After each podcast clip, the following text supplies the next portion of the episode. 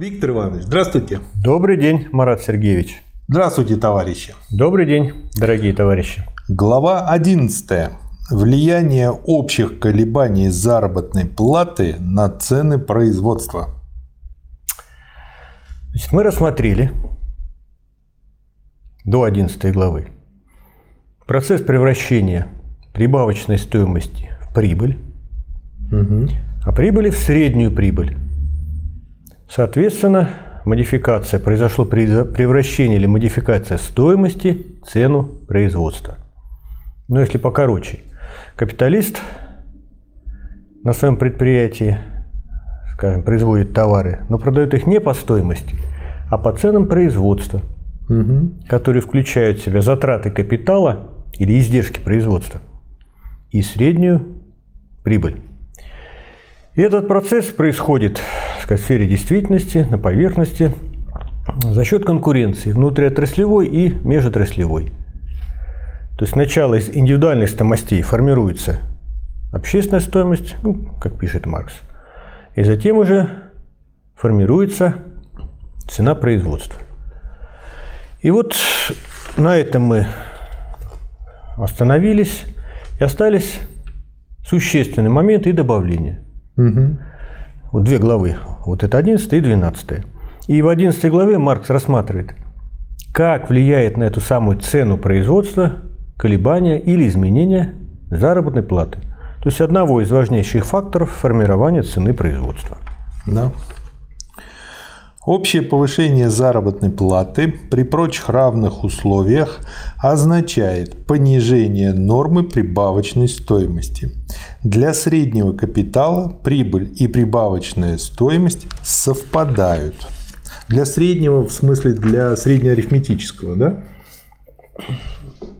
Для среднего строения, ну, как он сложился в экономике. Да, ну вот от того, что есть, взяли среднее арифметическое, это я имею в виду.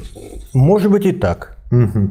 Вот. Или на практике средним строением капитала являются капиталы, ну, которые производят массу, основную массу продукции. Угу. Но они приближаются к среднеарифметическому. То есть те, которые чаще всего встречаются, вариант, так скажем. Да. Угу. Ну, более массовые.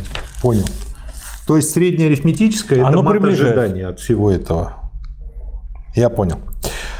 Вследствие повышения заработной платы, первое, для капитала среднего общественного строения цена производства товара осталась неизменной. Второе. Для капитала более низкого строения цена производства товара возросла, хотя и не в том отношении, в каком упала прибыль. Третье. Для капитала более высокого строения цена производства товара упала, хотя и не в том отношении, как прибыль.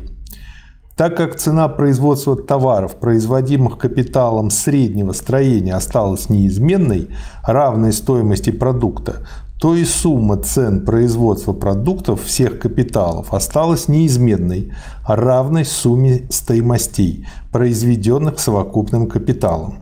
Повышение с одной стороны, понижение с другой стороны для всего капитала выравниваются до уровня общественного среднего капитала. Ну, поэтому средний. Да. Ну, вот здесь что ключевое. Марс начинает рассмотрение данного вопроса с капитала среднего строения. Угу. Почему? Да потому что капитал среднего строения и определяет и издержки производства, и цену производства, угу. который включает издержки производства данного капитала или данных капиталов плюс прибыль. Ну и общее, э, понятное дело, если, скажем, прибыль, ну, извиняюсь, заработная плата, скажем, возросла, угу. а цена производства капитала в средней стране, на что получается? Не изменилась. Она определяет цену производства угу. всей экономики. Соответственно, прибыль будет меньше. Ну и дальше э, два варианта для капиталов более высокого строения или более низкого. Опять-таки, они во что упираются или во что это выливается? Цену производства капитала в среднее строение.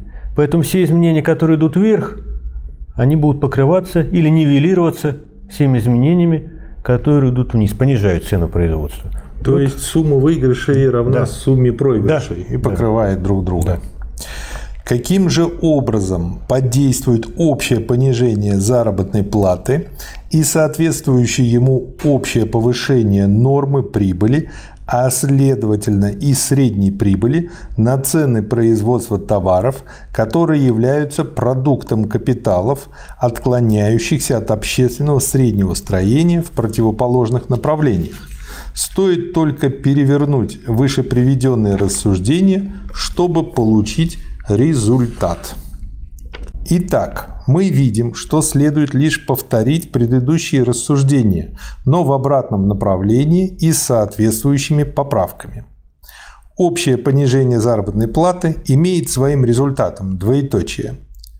Общее повышение прибавочной стоимости, нормы прибавочной стоимости, а следовательно при прочих равных условиях нормы прибыли, хотя и в иной пропорции – понижение цен производства для товаров, произведенных капиталами с низкими, повышение цен производства товаров, произведенных капиталами с высокими строениями. Результат как раз противоположный тому, который мы имели при общем повышении заработной платы. В обоих случаях, и при повышении, и при понижении заработной платы, продолжительность рабочего дня предполагалась не изменяющейся, точно так же, как и цена всех необходимых жизненных средств.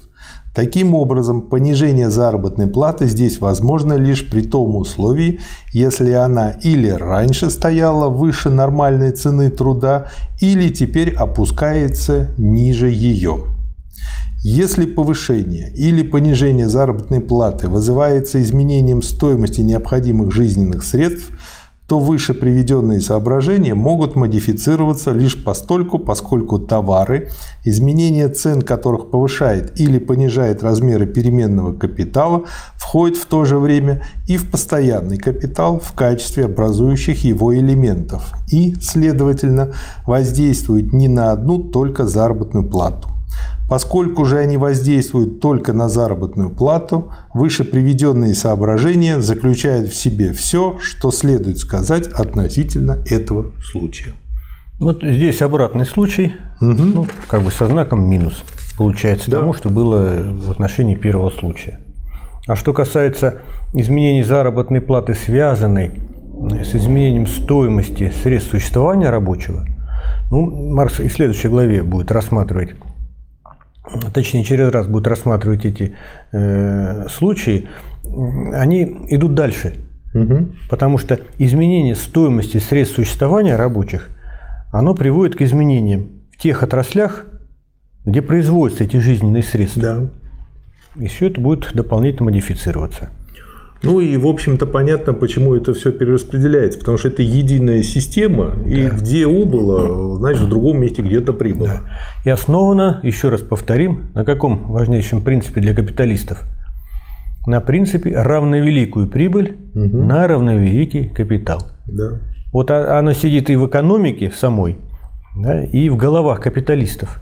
Ему не важно, что производить пушки или масло, главное получить равную, равновеликую прибыль на свой капитал относительно других капиталистов. Правильно. Ну и э, как бы вот с другой стороны, э, как бы ведь если капитализм уже стал всеобщей системой, всеобщим товарным хозяйством, это означает, что это стала целостная единая система. На нее можно смотреть как на единый организм, а если вот у нас где-то вот такие вот э, всполохи появляются, можно это сравнить с понижением или повышением артериального давления, например, в сердечно-сосудистой системе у человека. И то, и то бывает, происходит, но это воспринимается как болезнь, постепенно организм с этим справляется и выравнивает.